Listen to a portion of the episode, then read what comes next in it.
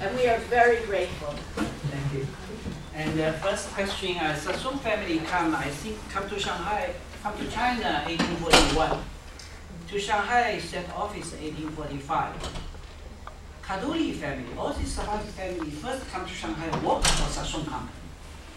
Then some people left Sassoon company, set their own business. So Kadoorie, I think, I'm not very sure, is uh, 1860, 1870. Yeah. Uh, second question, because you know I live in the area, former French concession area. The street originally called Rue de la Lafayette, now called Fuxing Road, middle. So when I was a boy, we had Jewish neighbors. So I think this may be initial interest. Also, Shanghai is very special city. It's, uh, uh, Jewish community exerted very important influence. I just mentioned like music life and uh, architects, many the Jewish buildings still there. So many people interested in this. So that's the reason we set our center in 1988. I was found, and uh, after 1992 we began to do research on Israel. Before that, Israel was, a very sensitive uh, topic. So from initial interest, gradually became academic. That's uh, maybe a long process. Thank you. That's right. I have two questions. Also, one question is, you didn't mention where the first wave came from. I'd like to know where they came from. Once it came through the Silk Road. Yeah, yeah, yeah. The second question is, are there any ethnically Chinese Jews? Mm, okay. Uh, first, uh, first group.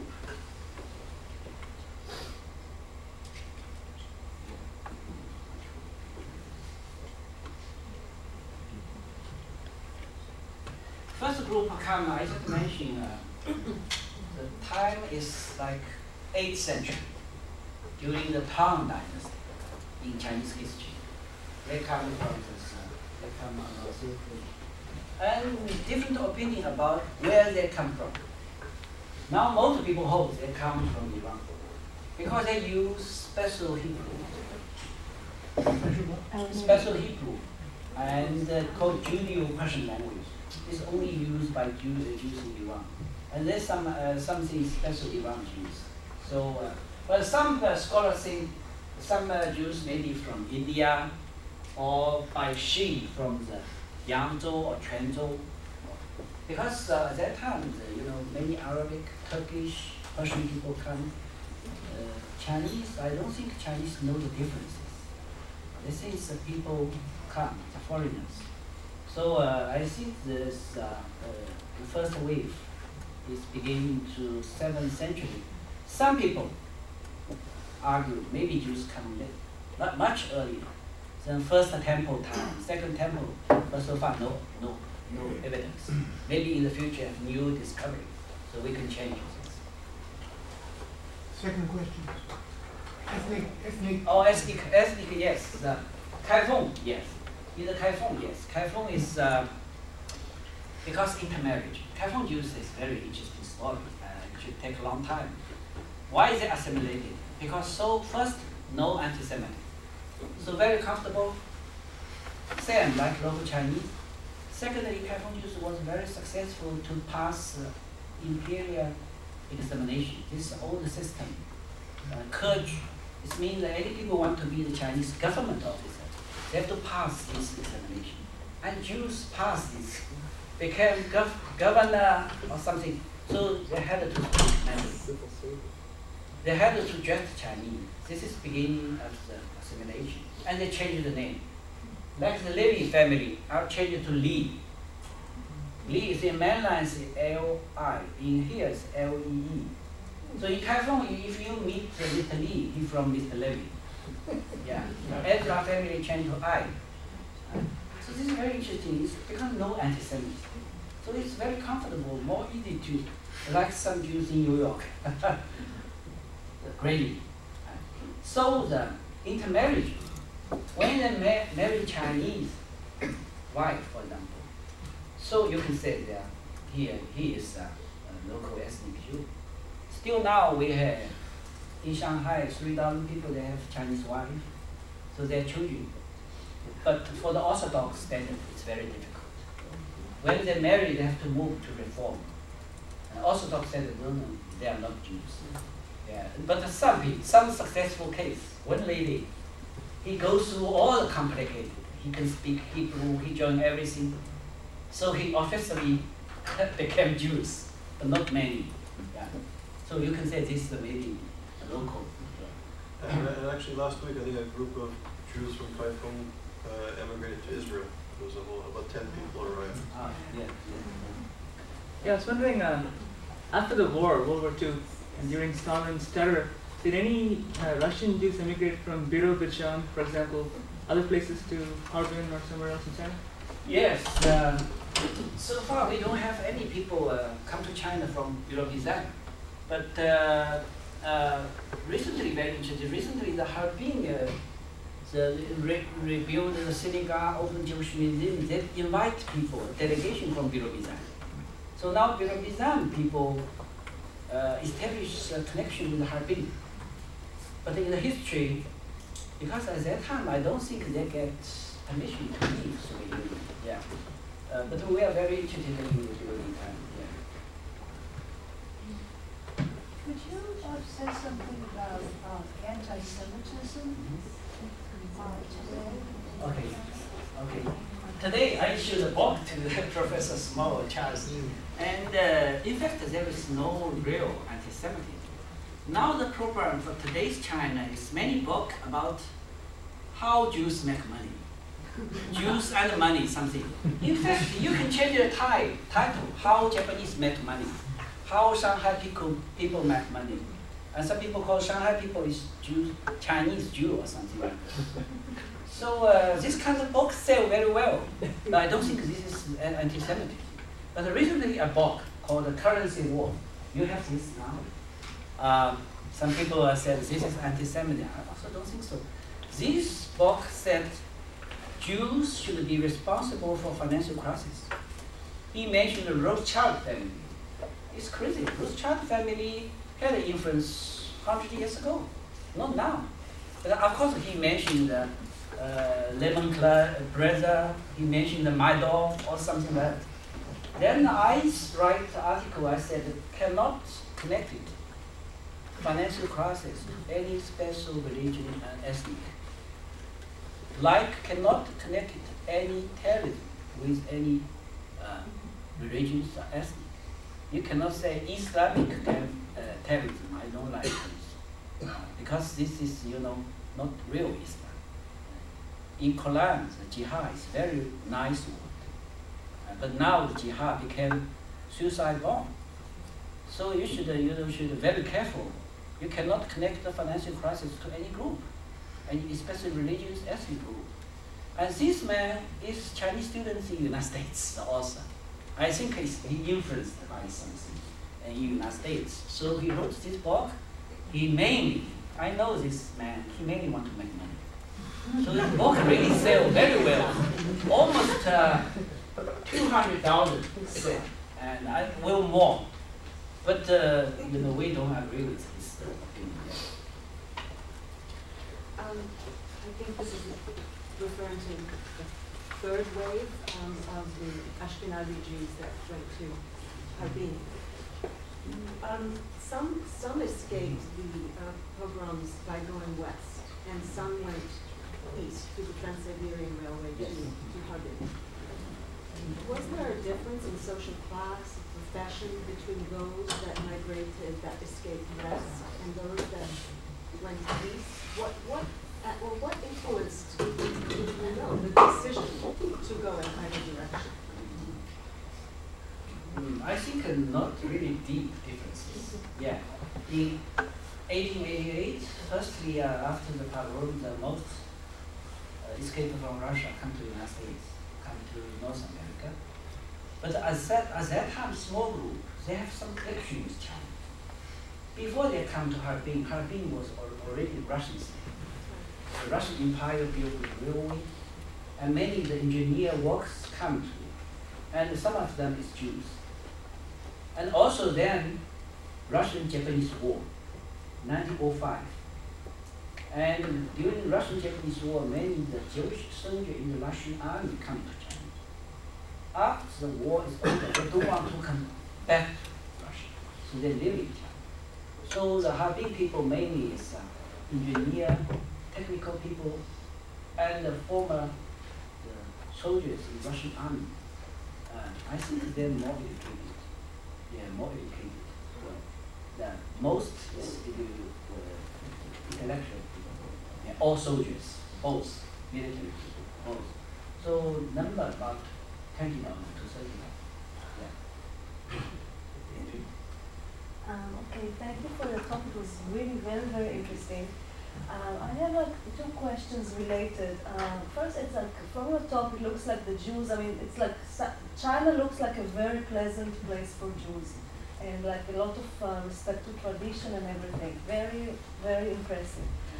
But one question is like, on the other hand, we hear that uh, uh, the um, I'm not sure what is the attitude of China, of the Chinese re- regiment to the nuclear weapon of uh, Iran. And uh, another question is, um, I mean, we just, I was never in China, but I was uh, exposed to stories that in the, uh, related to the Olympic Games of human rights in general.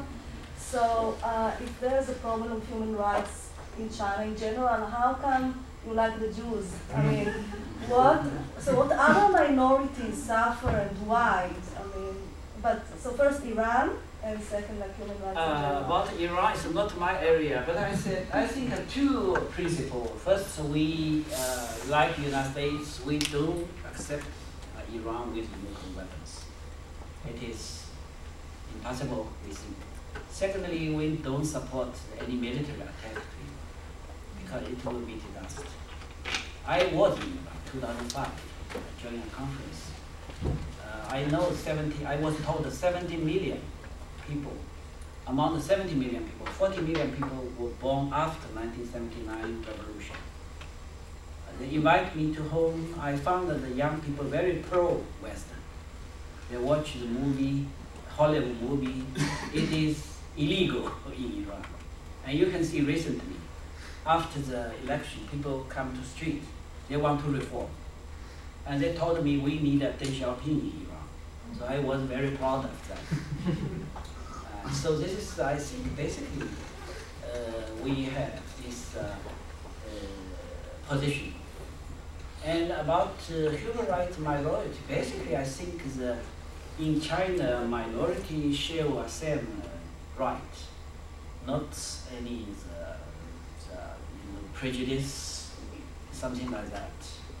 Uh, but of course, some the extremist group want to find opportunity among this minority, especially the Al Qaeda and some other organization like called the Eastern Turkestan Islamic Movement. This is uh, in the list of terrorist group, even in the United States.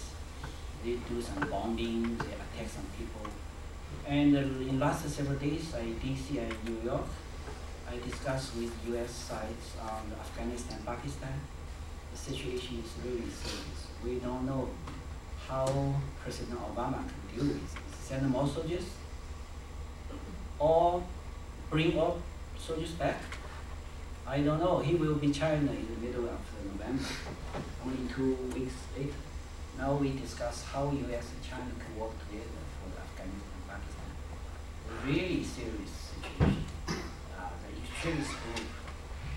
So, uh, so in China, basically the situation I think is okay, but we're very careful, uh, especially the extremist group. For example, Chinese Muslim, 20 million. The most people very moderate, but the recent years influenced by the, the outside world, they became the small group became very extremist. So uh, this is I think everywhere, in China, in Pakistan, in India, they attack uh, some buildings. In Indonesia, they attack Marriott Hotel, bombing or something. So I think this is we have share, we share combinations. We have to work together in combating the, this extremist group. But we will very uh, arrange the minority issue and uh, the religious issue very careful. Basically, I think the situation is okay. But always some will some something happens sometimes. Yeah. And also on the, on the Iran issue, I think according to the New- New York Times today, the Iranian regime is going to uh, reject the offer to uh, have an agreement over nuclear uh, By processes. France, uh, Russia. France, Russia, US. So that'll be interesting. I think China and Russia said that they would uh, put sanctions if Iran rejects this offer. So it'll be interesting. I interesting. don't think so. It's very difficult. Um, so I have a question um, about how, how common was intermarriage between the Jewish refugees in Shanghai and the Chinese people, and also were there any specific gender patterns, like was it Jewish the Jewish men marrying Chinese women or vice versa? Uh, not very popular between refugee and Chinese, but very popular between Russian Jews and Uh-huh. Chinese. Because the reason is uh, the Russian Jews they are really don't want to back to Soviet Union. They regard China as second home. So many Russian Jews learn to speak Chinese Mhm. and marry Chinese. The refugee, you know, they come to China only uh, for uh, you know, heaven. After war, most of them come back to, uh, not, not come back to Europe. Most immigrated to four countries, US, Canada, Australia, Israel. So this is a very short time. For Sephardic Jews, very interesting. They are very wealthy people. So they basically they don't speak Chinese. But one people is very rare is Mr. Hardoon, one of Sephardic businessmen. He married a Chinese. Uh-huh.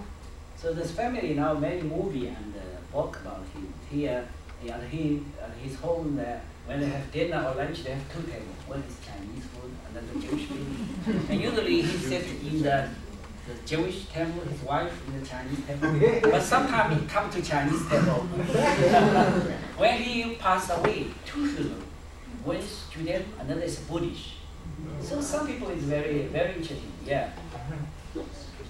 So the final question is. Um, I'm just curious, do you think there are any sort of cultural similarities with regard to family values or education might have helped uh, Jewish people fit in really well in China? If like any shared cultural values of education or family values, Oh, yes, of course. Uh, we, I, my opinion is three. I always say first is education, second is family, and the third is um, let's say the business culture, very similar. But of course, Chinese will always do restaurant, and Jews do diamond. and also, I should mention now is uh, several group work for this, want to make movie. We have already uh, many books, of course, many exhibition, and more than 30 the documentary, but still not storybook. So Mr. Spielberg and Mr. Ang Lee all work this for this. Uh, we trying to make a movie like Schindler's List. Uh, we have already five script, but not good. So then also, thank you very much. On behalf of everyone.